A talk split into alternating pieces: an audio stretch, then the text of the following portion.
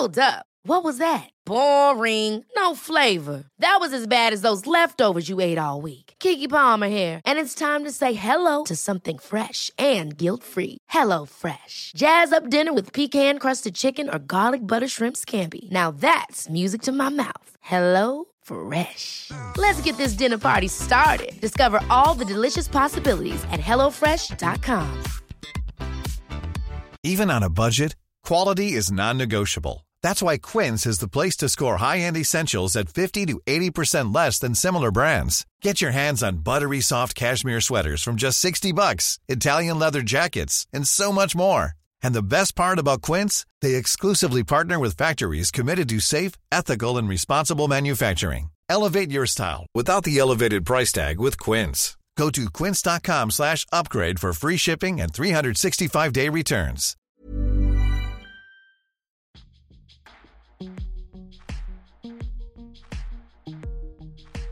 Föreställ dig att du är 13 år gammal och tjej. Du har en stor tillit till din enda stöttepelare i livet, din mamma. Helt plötsligt så planeras ett bröllop bakom din rygg och du får en man tilldelad till dig. Du vill inte gifta dig, men hela din släkt vill att du ska göra det. Detta är ingen påhittad historia utan detta är helt verkligt och är en del av Mirandas egenupplevda berättelse.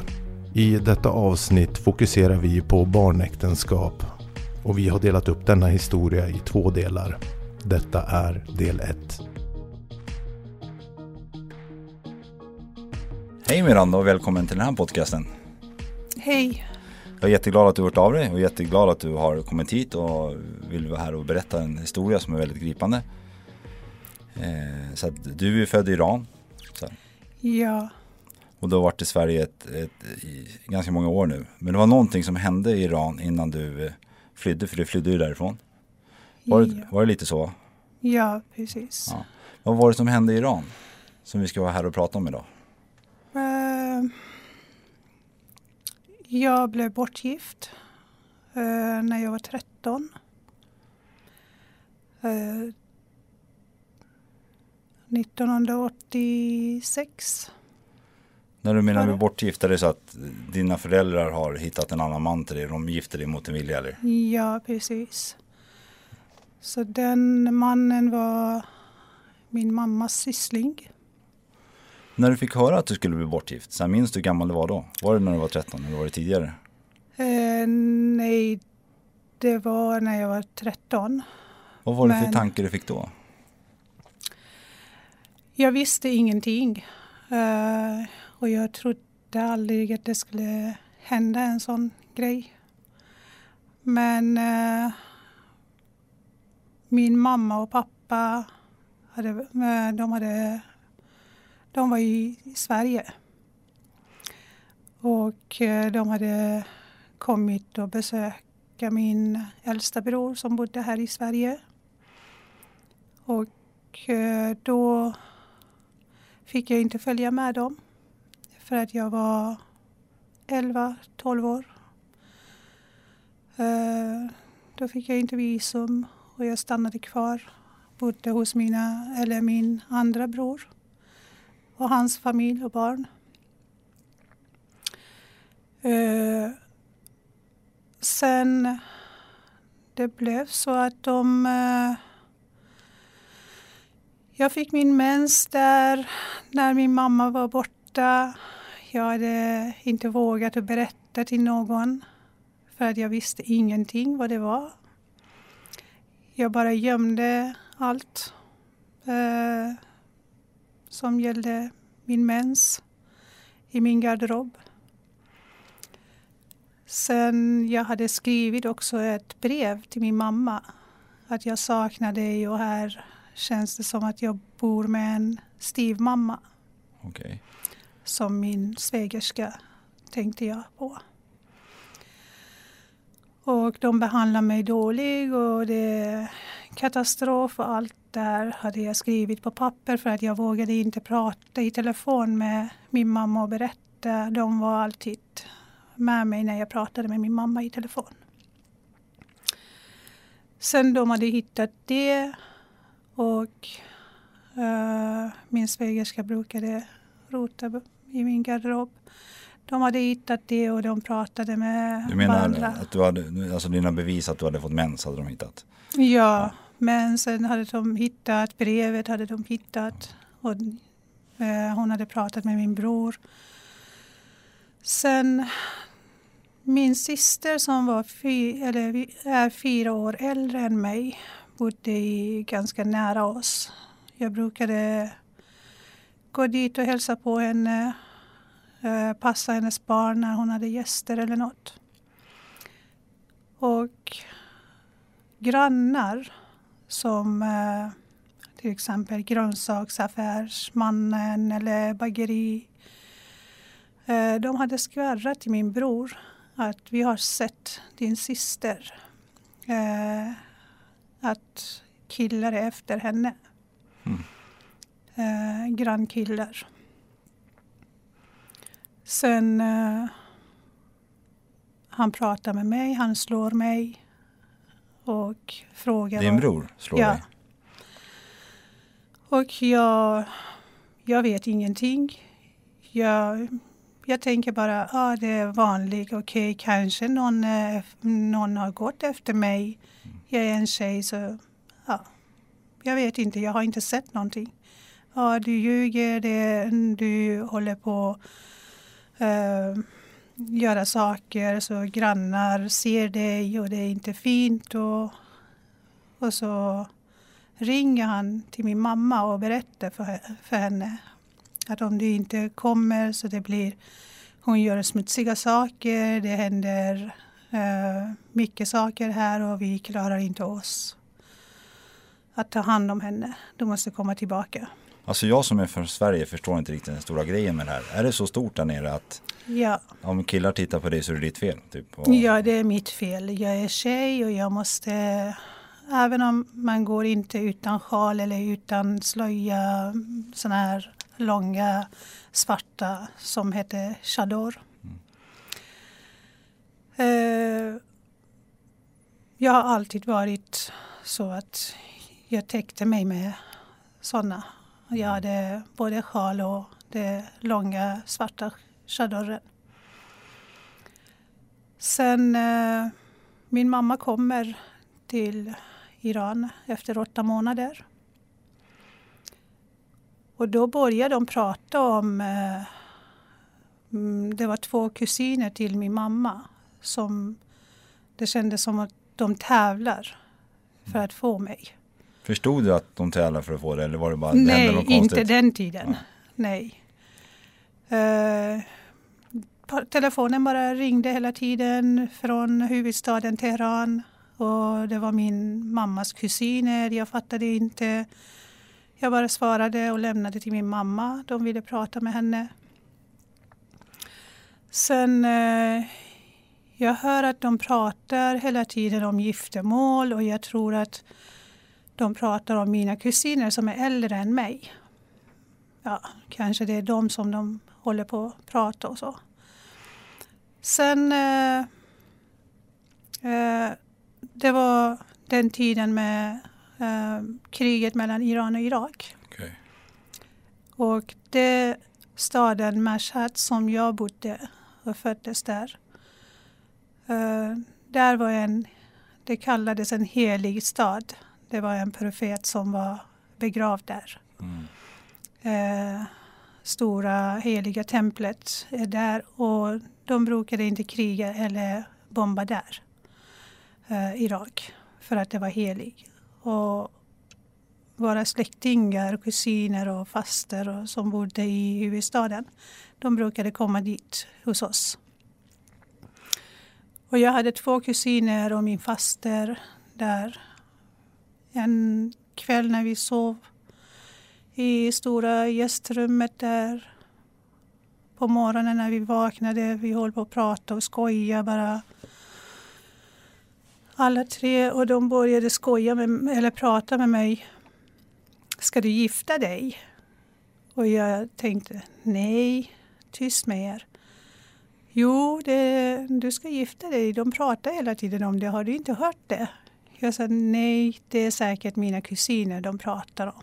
Det är ingen De som har pratat vad du tycker, Nej, vilken kille du skulle vilja ha, ingenting. ingen pratar med mig. Ingen pratar det. De håller på att bara bestämma och tänk, ja, planera saker och träffa. Och då. Sen efter när de pratat med mig på det sättet, jag trodde de skojar, så de gick ut och jag, var, jag låg bara där och tänkte och hörde bara helt plötsligt min mamma från andra rummet som pratade med min pappa som var i Sverige. Ja, jag känner honom och du, du vet vem han är också. Det är min kusins barn. Vi känner dem, han är bra kille. Och, och då hör jag att hon, säger, hon, hon nämner mitt namn. Ja, Miranda vet inte än. Vi har inte sagt till henne, hon vet ingenting. Jag ville bara kolla om det är godkänt från din sida först. Vad får du för tankar när du hör det här? De säger ditt namn, börjar typ polletten falla ner? Det är mig de pratar om. och- Efter så många år, nu när jag berättar, jag ryser. Jag, då kändes som att hela min kropp skakar. Helt kallt. Det kändes som att även om det var mitt i sommar, men det var som att jag, det var is ö, över, över hela det stora rummet. Och jag blev, och jag var väldigt, eh, en väldigt, väldigt livlig och glad och jag älskade dansa och prata och skoja. Och, och då blev jag helt tyst och gick direkt och jag, jag pratade väldigt mycket också. Rakt på sak. Så jag gick direkt till min mamma. Mamma, vill du gifta bort mig? "Sh, Vem har sagt det till dig? Tyst. "Eh, nej, vi har, nej det, det är ingenting sånt. Men du pratade nyss med pappa, jag hörde. Nej, det, vi pratar om någon annan. Jag hörde mitt namn. Nej, du hörde fel. Och då blev jag tyst. Och, Trodde du på henne? Eller kändes det nej, konstigt? det kändes konstigt i mitt hjärta. Men jag, jag tänkte, ja men Innan, hon den här, gör inte det. innan den här incidenten, hade du full tillit till din mamma? Så vi säger Ja, att, Det självklart. var din mamma liksom? Det var den Ja. enda personen jag hade. Ja. Du kunde lita på Jag som. var den yngsta barnet och jag, jag var min pappas lilla prinsessa och det var min mamma var min, mitt allt. Så min syster var gift och mina bröder var väldigt eh, ja, mycket äldre än mig. Så jag hade bara min mamma hemma när min pappa jobbade också. Hur kändes det att du fick, fick de här tankarna om din mamma helt plötsligt? Att ska hon gifta bort mig? Liksom, hon förnekar men ändå att det kändes som att någonting var fel i det hon sa. Att hon kanske ljög för dig. Det var som att jag ville på ett sätt lura mig själv att det här är inte sant. Det, jag litade på min mamma så mycket när hon sa att jag, jag hörde fel. Jag inbillade att ja, det är säkert jag har hört fel. Eh, och då gick jag bara eh, ja, som vanligt, som det ska inte hända någonting mig. Sen eh, en kväll när kusinen och kusinsonen ringer och bestämmer vilken dag de ska komma till eh, staden som vi bodde. Eh, de bestämmer och planerar vart de ska vara. Och de kommer. Det kommer den dagen och de planerar att de ska träffas hos min morbror, äldsta mor, morbror. Och du är fortfarande helt oförstående vad det gäller. Mm, Ja, de har inte sagt någonting än till mig. Och de kommer, hans två bröder, mamma, två eh, yngre syster och mamma och pappa. De kommer hem till min morbror. För att det var, min pappa var inte där och min äldsta bror var inte där. De var i Sverige. Och min, bror var, min morbror var den äldsta. För respekt, de skulle vara där.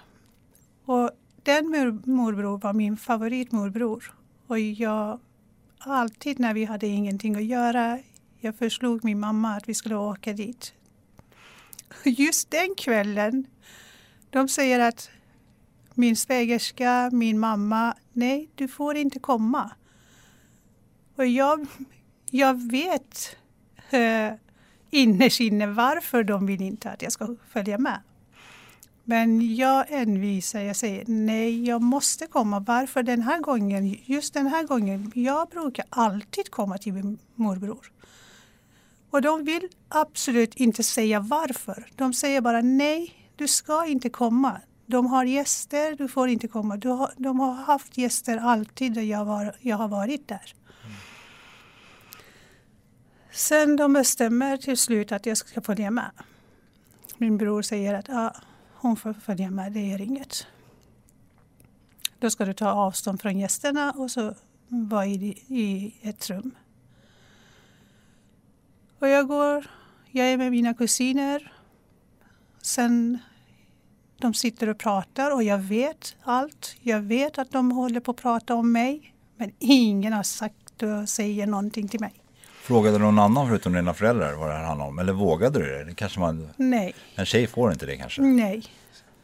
Jag ska vara bara tyst. Bara tyst? Ja. Sen eh, ring, eh, de pratar om de pratar och planerar saker. Sen pratar de om ring. Att jag ska få en ring från hans mamma. Han hade, hon hade hämtat en ring. För att de ska vara säkra att jag är deras. Är den där äh, personen då som äh, du pratar om, alltså han, din blivande man eller vad man kallar det. Äh, är han där då? Nej. Eh, hans två bröder var där. Och då tänkte jag, okej, okay, jag och mina kusiner börjar skoja med varandra. För att vi vet nu, de vet att jag märkt att det är jag. Så jag pratar med dem. Och vi skojar med varandra. Och hon, hon ena kusinen säger, ja den yngsta som håller på att bli läkare, eh, jag väljer honom. Och den andra som är äldre, det, då är det han som är din. Då kollar jag på, hon, på honom på det sättet som han ska bli min man. Hur känner du då? Liksom, så här? Jag tänker bara, hur ska han bli min man? Hur ska jag bli en fru till honom? Är han snäll? Är han snygg? Tittar jag bara på honom på så sätt som en tonåring, som en ja, liten 13-åring som tittar på andra killar. Hade det blivit någon så här att, jag antar att du är inte den första när som blir bortgift, så här, var det så att man som en ung tjej kom upp till den nivån och kände man förstår att det här kommer hända mig? Så här, var det någonting du pratade med dina kusiner om att vi blir alla bortgifta, som att det var en normal grej? Eller var det var helt tyst om det, man förstod inte, sen helt plötsligt var det där Nej, för att mina kusiner, alla mina kusiner var äldre än mig och de var inte gifta. Okay. Och de hade deras eh, grannar, ki, grannkillar som de var kär i. Och de pratade väldigt mycket att ja, eh, han ska bli min och jag är kär i honom. Och till slut blev mm, de gifte sig med kärlek med dem. Mm. Eh, men eh, jag hade aldrig tänkt att det ska hända mig. Nej, jag förstår. Och så tittar jag bara på den killen och tänker jag, ja han är äldre, det är han och ja, jag, jag har väldigt, väldigt mycket koll på honom, hur han sitter, hur han, hur han äter, hur han bemöter de andra. Eh, sen helt plötsligt, de skickar mig för att hämta te. Och då säger jag till min kusin, jag ska inte hämta te, jag bara fixar teet så du kan komma och hämta. Jag vill inte, jag är inte brud. Mm. Då eh, kommer hans syster till mig. Eh, och säger och tar fram en bild och visar en eh, man med ja, den bilden för mig såg väldigt en riktigt religiös man väl riktigt skäggig och med ja, sån här skjorta som religiösa brukar ha på det klädstilen som jag såg på bilden. Jag förstår. Så vad det var för person? Du, Då sa hon, ja, du ska bli, eh, vad bra, du ska bli min svägerska. Eh, jag sa, nej, jag har inte tänkt gifta mig. Jag, jag tänker inte, jag har pratat med min mamma. Ja, men det är klart nu, de har pratat redan och jag ville bara visa min eh, snälla, snygga bror till dig. Jag sa, men jag har sett honom, du behöver inte visa bild. Nej, han är inte här. Du var väldigt liten när, du, när han, han hade varit hos er. Eh, jag tror inte du kommer ihåg honom. Och han visar, hon visar bilden och jag tänker, men är det inte han som sitter där? Nej, han fick inte ledigt från sitt jobb. Så han fick inte komma.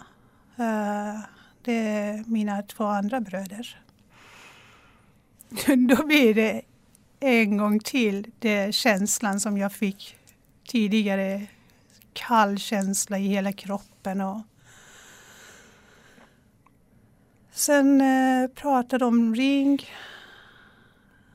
Då börjar... Ursäkta att jag avbryter men du är 13 år, inte ens det. Så här, och eh, de pratar om att gifta bort dig. Du börjar förstå verkligheten här och jag ska bli bortgift. Och ser till och med en bild på en person, du ser väldigt religiös. Och som är mycket, mycket äldre än dig. Har du några speciella tankar att kanske att jag måste fly, någon måste rädda mig? Eller var det bara att nej, de vill det här och jag måste göra det? Så här. Det enda personen jag tänkte det var min mamma. Hon kommer rädda mig. Hon kommer inte göra det här. Till slut, det, det kommer inte hända. Eh, jag gick och litade bara på min mamma. Att det, det, kan, det kan inte hända. Förstår. De bara pratar om det. Så hon vill bara bli av med dem och de, ja, de bara pratar. Så det gör inget, det kommer inte hända. Sen, eh, vi hade redan köpt eh, tågbiljetter att åka till Teheran och besöka mina andra kusiner och moster och dem. Och då säger de att, min bror säger till dem, eh, ja det är bättre om vi väntar med ringen så eh, tjejen och killen träffar varandra först och pratar lite. Eh, vi ska ändå åka till Teheran så vi kommer att träffa er. Så efter någon vecka vi åker till Teheran och jag är jätteglad att jag ska träffa, jag ska vara hos mina kusiner.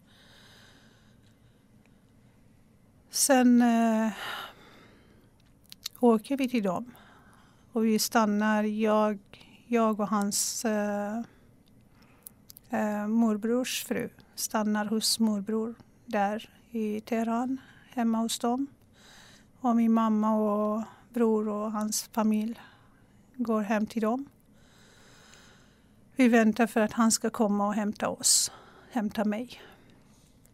Och han kommer knacka på dörren och jag tar min slöja framför min ansikte och kollar, tittar bara på marken och säger bara hej. Och han hälsar väldigt trevlig och kallar mig kusin. Förstod du vem det var som stod framför dig? Ja, jag visste att de hade sagt att eh, vi ska vänta tills han kommer och hämtar oss. Okej. Då vågar jag inte ens titta på honom. Eh, vi går, det var bara en bit därifrån, så vi promenerar hem till dem. Och alla bara kla, eh, klappar på händerna när, jag, när de öppnar dörren och jag kommer in. Ever catch yourself eating the same flavorless dinner three days in a row? Dreaming of something better? Well, HelloFresh is your guilt free dream come true, baby. It's me, Gigi Palmer. Let's wake up those taste buds with hot, juicy pecan crusted chicken or garlic butter shrimp scampi. Mm. Hello Fresh. Stop dreaming of all the delicious possibilities and dig in at HelloFresh.com. Let's get this dinner party started.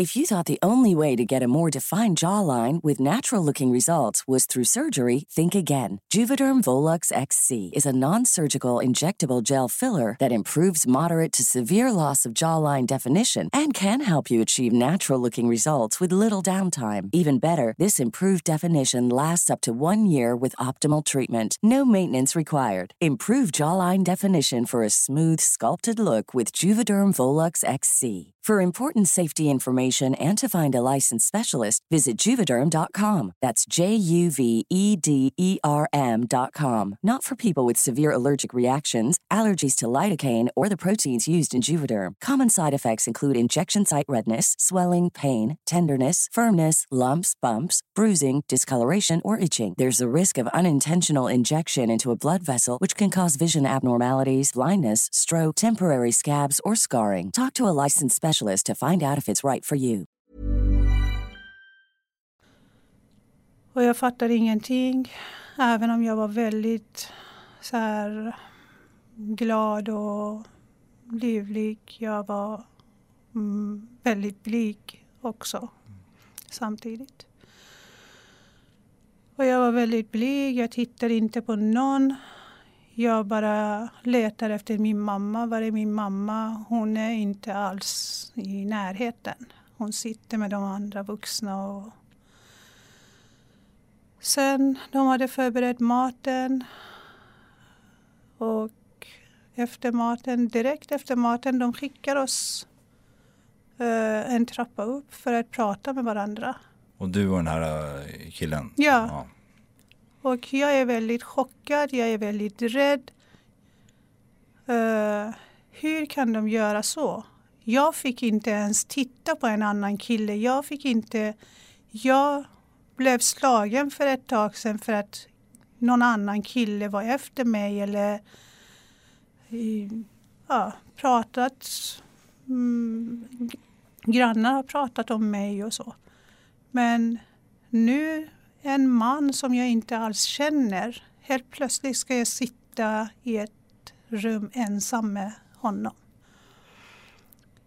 Och då var jag väldigt rädd för att det ska hända någonting och jag ska bli slagen igen. Jag ska få skiten igen. Jag kommer bli skyldig igen. Då tittar jag, jag tar bara fram min slöja igen och tittar bara på golvet. Stirrar på mattan och svettar i ett litet rum av värme, av att jag skäms så mycket. Och han bara började prata som, som jag hade märkt på bilden. Han var riktigt sån här religiös man. Han började prata med att börja läsa en vers från Koran. Och prata om livet och hur vi ska leva tillsammans, vart vi ska bo, hur han har ekonomi, hans jobb, allt det här. Och jag är helt tyst, jag kan inte säga någonting, jag vågar inte öppna munnen. Hade han någon förståelse för att det kanske är konstigt för dig? Nej, Att det var ingenting. ingenting. Det var det mest självklara som fanns för Ja. honom. Han hade valt dig. Han hade valt mig sen när jag var åtta år. Eh, som jag hörde från hans syster. Hon berättade att ah, du kommer säkert inte ihåg, du var barn. Han, när han var militär, från den tiden han blev förtjust i dig och hans, nu när du är äldre så han har, eh, han har sagt till min mamma antingen hon eller ingen annan. Uh, när han var militär han brukade komma och hälsa på när han fick semester eller något ledighet. Så han brukade komma hem till er och han eh, berättade hur du var trevlig mot honom och du öppnade böneduken för honom. Du bjöd honom på, på te och eh, frukost och allt det där. Och jag, jag fattade ingenting. Jag kom inte ihåg alls. Och ja, sen han frågade mig, vill du inte, eh, har du ingenting att säga? Vill du inte säga någonting? Då bara för att jag ska säga något att, som jag har uppfos- blivit uppfostrad att ja, han är äldre, jag ska, han är en man. Så bara för att han frågar mig och han har pratat så mycket. Så, ja, jag med, sa jag. Du med sa du. Vad jag med? Kan du inte fråga mig? Bara det. Ah, Okej, vad bra, sa han. tänkte ja, allt det där som jag berättade var mm, det är rätta personen som jag, jag har valt. Allt som jag berättade om livet och om vad, hur vi ska bo och så. Hon är med. Hon, är, hon håller med mig. Hur kändes det innerst inne när du satt där? Jättejobbigt. Jättejobbigt. Jag kan inte beskriva med ord hur jag kände. Jag ville bara fly därifrån. Jag ville bara... Jag hade en känsla att åh, tänk om jag, jag kunde bli en fågel nu och bara flyga ut genom fönstret. Pratade du med någon eh, i familjen om dina känslor när du gick eh, senare? Alltså i, när du kom Eh, därifrån? nej, det tog väldigt lång tid. Många år. Han fick inte prata eller? Det var bara... Nej. Jag hade blivit uppfostrad att man, man pratar inte om sitt privata liv med någon. Man lever bara. Hur var relationen med din mamma? För att det måste kännas som ett otroligt stort svek. Ja, det, det här... Jag måste först berätta den känslan som jag... Det är säkert många som har haft och kommer få den känslan. Förhoppningsvis inte, men... eh, efter när han frågade mig, när vi pratade. Eh, det här biten är väldigt viktig för mig. Det är därför jag backade för att säga det. Eh, efter när han frågade, han ville att jag ska svara direkt. Efter när han har pratat och jag sa jag med. Och då var jag tyst. Och han sa, ja jag förstår att du, du kanske uh, är blyg och vill inte svara direkt till mig. Jag kan gå och skicka någon annan. Då skickar han min svägerska som jag... Det var egentligen den värsta personen för mig. Som jag kände som en styvmor innan. Eh, och hon brukade alltid reta mig efter när de började prata om giftermål och sånt. Och jag grät och allt. Så hon brukade alltid reta mig. Åh, som små barn, som en... Du skämmer, skämmer ut oss och du är så eh, konstig. Du, ditt beteende är som en litet barn. Och, och då skickade han henne till mig. Och då när han gick ner Direkt när han gick ner, jag gick och satte mig på trappan. Uh, och slöjan, den långa chadorren ovanpå min, uh, hela min kropp, hela min ansikte. Ingen kunde se mig och jag satt där och bara... Det var helvete där inne. Bara för mig själv. Ensam. Jag kan inte prata med någon. Jag kan inte säga någonting. Hur ska de det här är min mm, stora livsförändring, tiden. Exakt den, ja, hur ska det bli nu? Jag kommer ändå säga nej. Men ska de acceptera nejet? Och sitter jag där och svettar, gråter och ingen ser riktiga mig. Hur jag mår där inne under min chador. Och kommer min svägerska, hon frågar ja, hur gick det? Och jag säger ingenting. Och bara för att jag, det var svårt att andas där inne, jag bara suckade. Hmm, gjorde så. Och det tolkade hon att jag sa ja, Ja till giftermålet då eller? ja. Och helt plötsligt, jag hör ingenting mer. Hon försvann. Hon gick ner trappan och så efter bara två sekunder, jag hör att alla skriker och klappar och tjolululu kommer upp och hans pappa pussar mitt huvud och den andra klappar min axel och kramar mig. Jag mådde så dålig. Ja, jag förstår det. Jag håller på att gråta. Jag, jag håller på att svimma. Det, jag mådde, det värsta tiden var för mig Det var den tiden som ingen såg mig, ingen märkte hur jag mår. Jag har inte sagt ja. De, det var klart. Försökte du nå ut till någon som till, din, till exempel din mamma? Berätta. Ingenting. Allt var klart. Allt var klart. Jag vågade inte säga någonting. Och dagen efter vi gick och uh, köpa ringar, förlovningsringar. Och kvällen, uh, på kvällen efter när vi kom tillbaka, jag valde inte ens, jag gick inte fram i någon, någon affär när de skulle köpa tyg för någon vit chador och när de skulle köpa ring. Jag gick inte fram för att jag var så blyg. Jag ville inte. Jag... De kallade hela tiden. Ah, var är bruden? Varför kommer hon inte? Ah, där står hon. Hon är blyg. Men jag vill inte. Jag är inte brud. Skrek jag rakt ut. Ja, men hon är, hon är blyg. Vi, vi väljer. Så de andra valde, vuxna valde min ring också. Hur var din mamma under den här perioden då?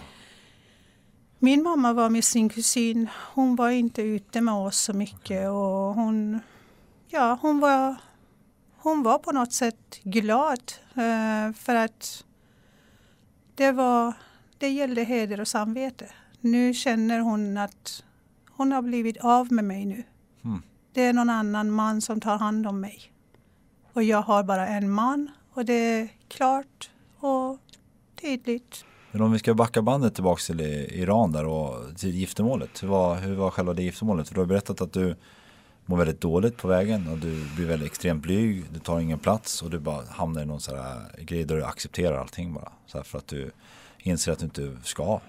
Du ska inte bara helt enkelt. Det är din plats att bara spela med. Så här, hur, hur var det sen på giftermålet? Det var den kvällen som vi delade ringar jag vågade inte ens ta hans hand. Jag bara stoppade halva ringen och så uh, fixade han resten själv. Han reagerar inte på det? Han tycker att det Nej, det han, full... han älskade han, han älskade mer. För mm. att han tyckte att ja, jag är en oskyldig, fin tjej som har aldrig, något, någon, har aldrig uh, haft någonting med någon kille att göra. Så han, hon är bara min. Så hon skäms för sådana grejer. Och, okay. ja, det blir lite så här mer upphetsande på något sätt när en så, tjej gör så. Så din illvilja eller osäkerhet och blyghet passade hans, Exakt. hans ego? Ja. Mm. Hade du börjat tänka på den här biten, den här, om man får säga den här sexuella biten innan giftermålet? Aldrig! Aldrig! Innan dess Uh, han kom en gång med sin mamma till uh, vår stad och besökte. Och då hade vi delat ringar och ja, vi var, uh, om vi säger som, ja vi var, vi var halal för varandra. om jag kan säga ja, det ordet. Att han kunde göra vad, jag vill, vad han vill med mig. Men inte sexbiten, att okay. eh, riktiga sexet det ska väntas till efter giftermålet. Okay. Och en, en gång han kom och sa till mig eh, ja, på morgonen när vi vaknade eh, och då träffades vi och god morgon. Ja, god morgon.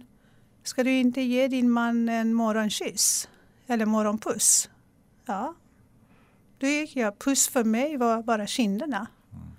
Ja, det är ingen annan som har pussat mig från munnen. Och så kommer jag fram för att han ska pussa mina kinder och han tar mitt huvud och börjar kyssa mig. Och jag börjar skrika och gråta. Det är värsta dagen för mig, stunden för mig. Du får absolut inte pussa mig en gång till på det sättet. Tänk om jag blir gravid nu. Så jag visste ingenting. Och han började skratta. Man, man blir inte gravid på det sättet. Jo, det blev blött och ingen annan har gjort det här på det sättet. Jag vill inte bli gravid. Uh, Och ja, det var bröllops...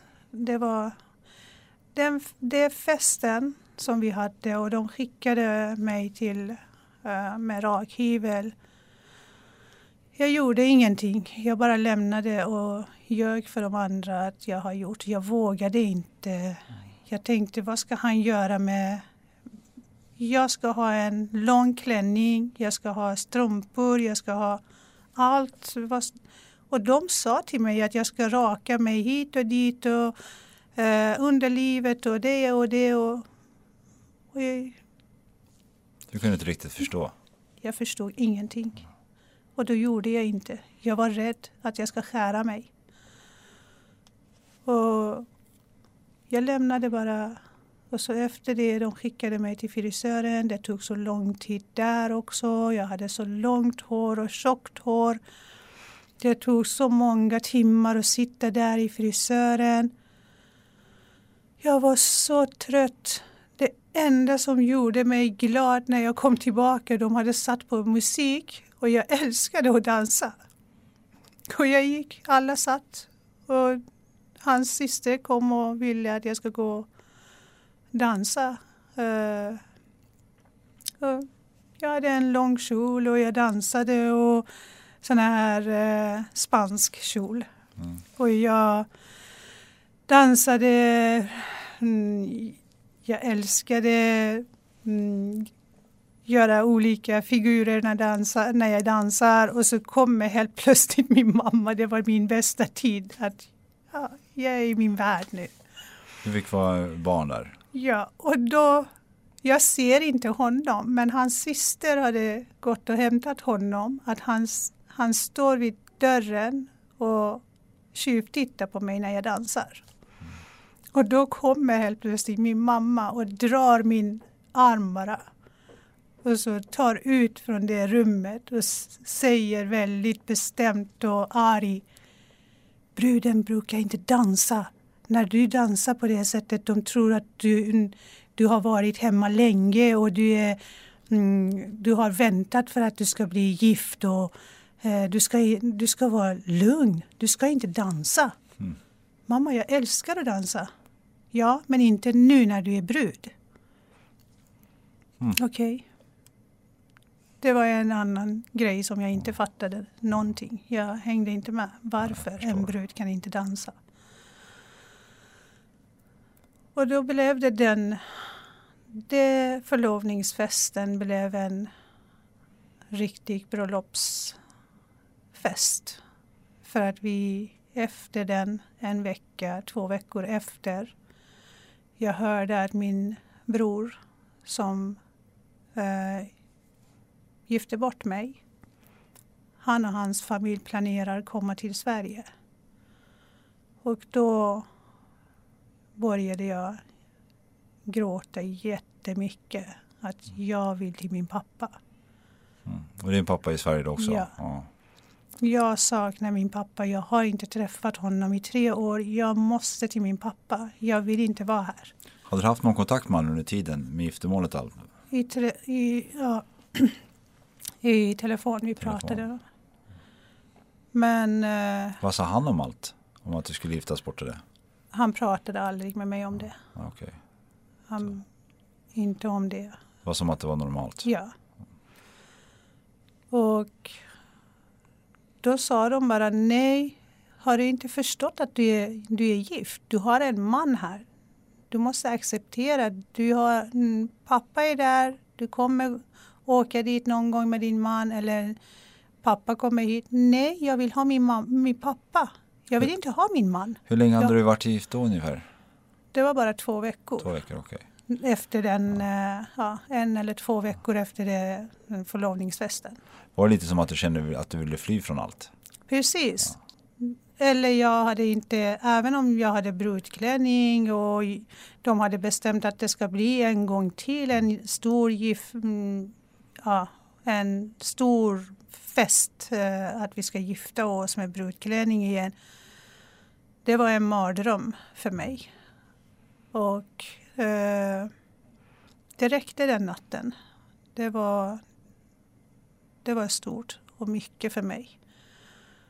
Och då sa jag nej, jag har sagt att jag vill inte ha någon man. Jag accepterar inte honom. Jag vill inte ha honom. Jag vill till min pappa. Vad säger de då?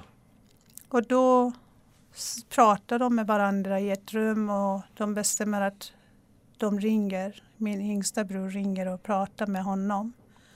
Att med din pappa eller med din mamma? Med, med min före detta. Ja, din före detta man. Han ringer och pratar med honom och säger att ja, Miranda vill åka till Sverige med eh, ena bror som håller på att planera att åka dit. Så det, vad tycker du, vad tänker du? Och han säger direkt att ja, då får jag prata med mitt jobb och få se om jag får tjänstledig. Och han hade... Jag tyckte efter några år eller något år. Jag tyckte att det var självklart för honom att komma till Sverige för att han, de hade väldigt dålig ekonomi och de bodde väldigt dåligt ställe. Ja, fattigt ställe. Men när du ville åka till din pappa då var inte tanken att han skulle följa med? Eller? Inte för mig. Nej. Jag tänkte bara jag åker med, mina, med min bror och då blir Sverige och min pappa min räddning. Mm. då pratade, det var inte acceptabelt för de andra men för mig var självklart att ja, jag kommer åka utan honom.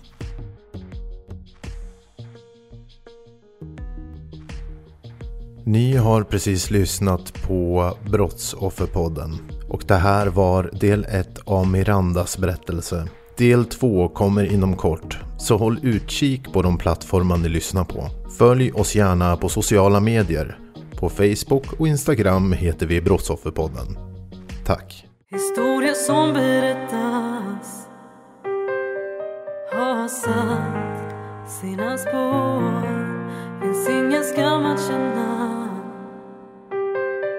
Men den känns ändå Känn dig aldrig ensam med minnen du bär på. Det är inte din skuld att bära. Jag hoppas du förstår, för skulden ligger.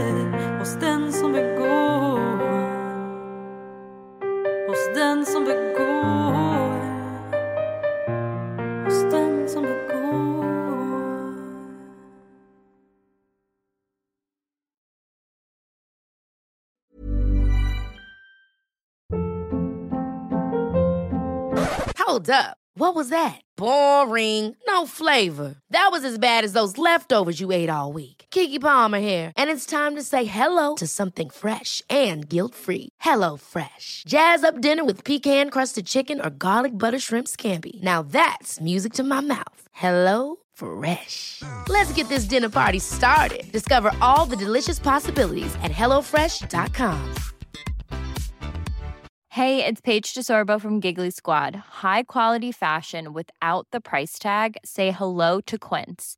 I'm snagging high-end essentials like cozy cashmere sweaters, sleek leather jackets, fine jewelry, and so much more. With Quince being 50 to 80% less than similar brands.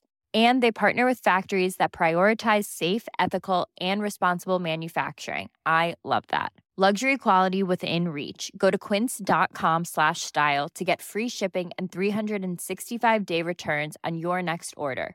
Quince.com slash style.